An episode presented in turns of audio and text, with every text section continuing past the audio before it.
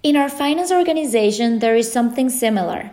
Empower Plus and Empower Plus Lite have used the concept very successfully as enumerated in Empower Catalyst.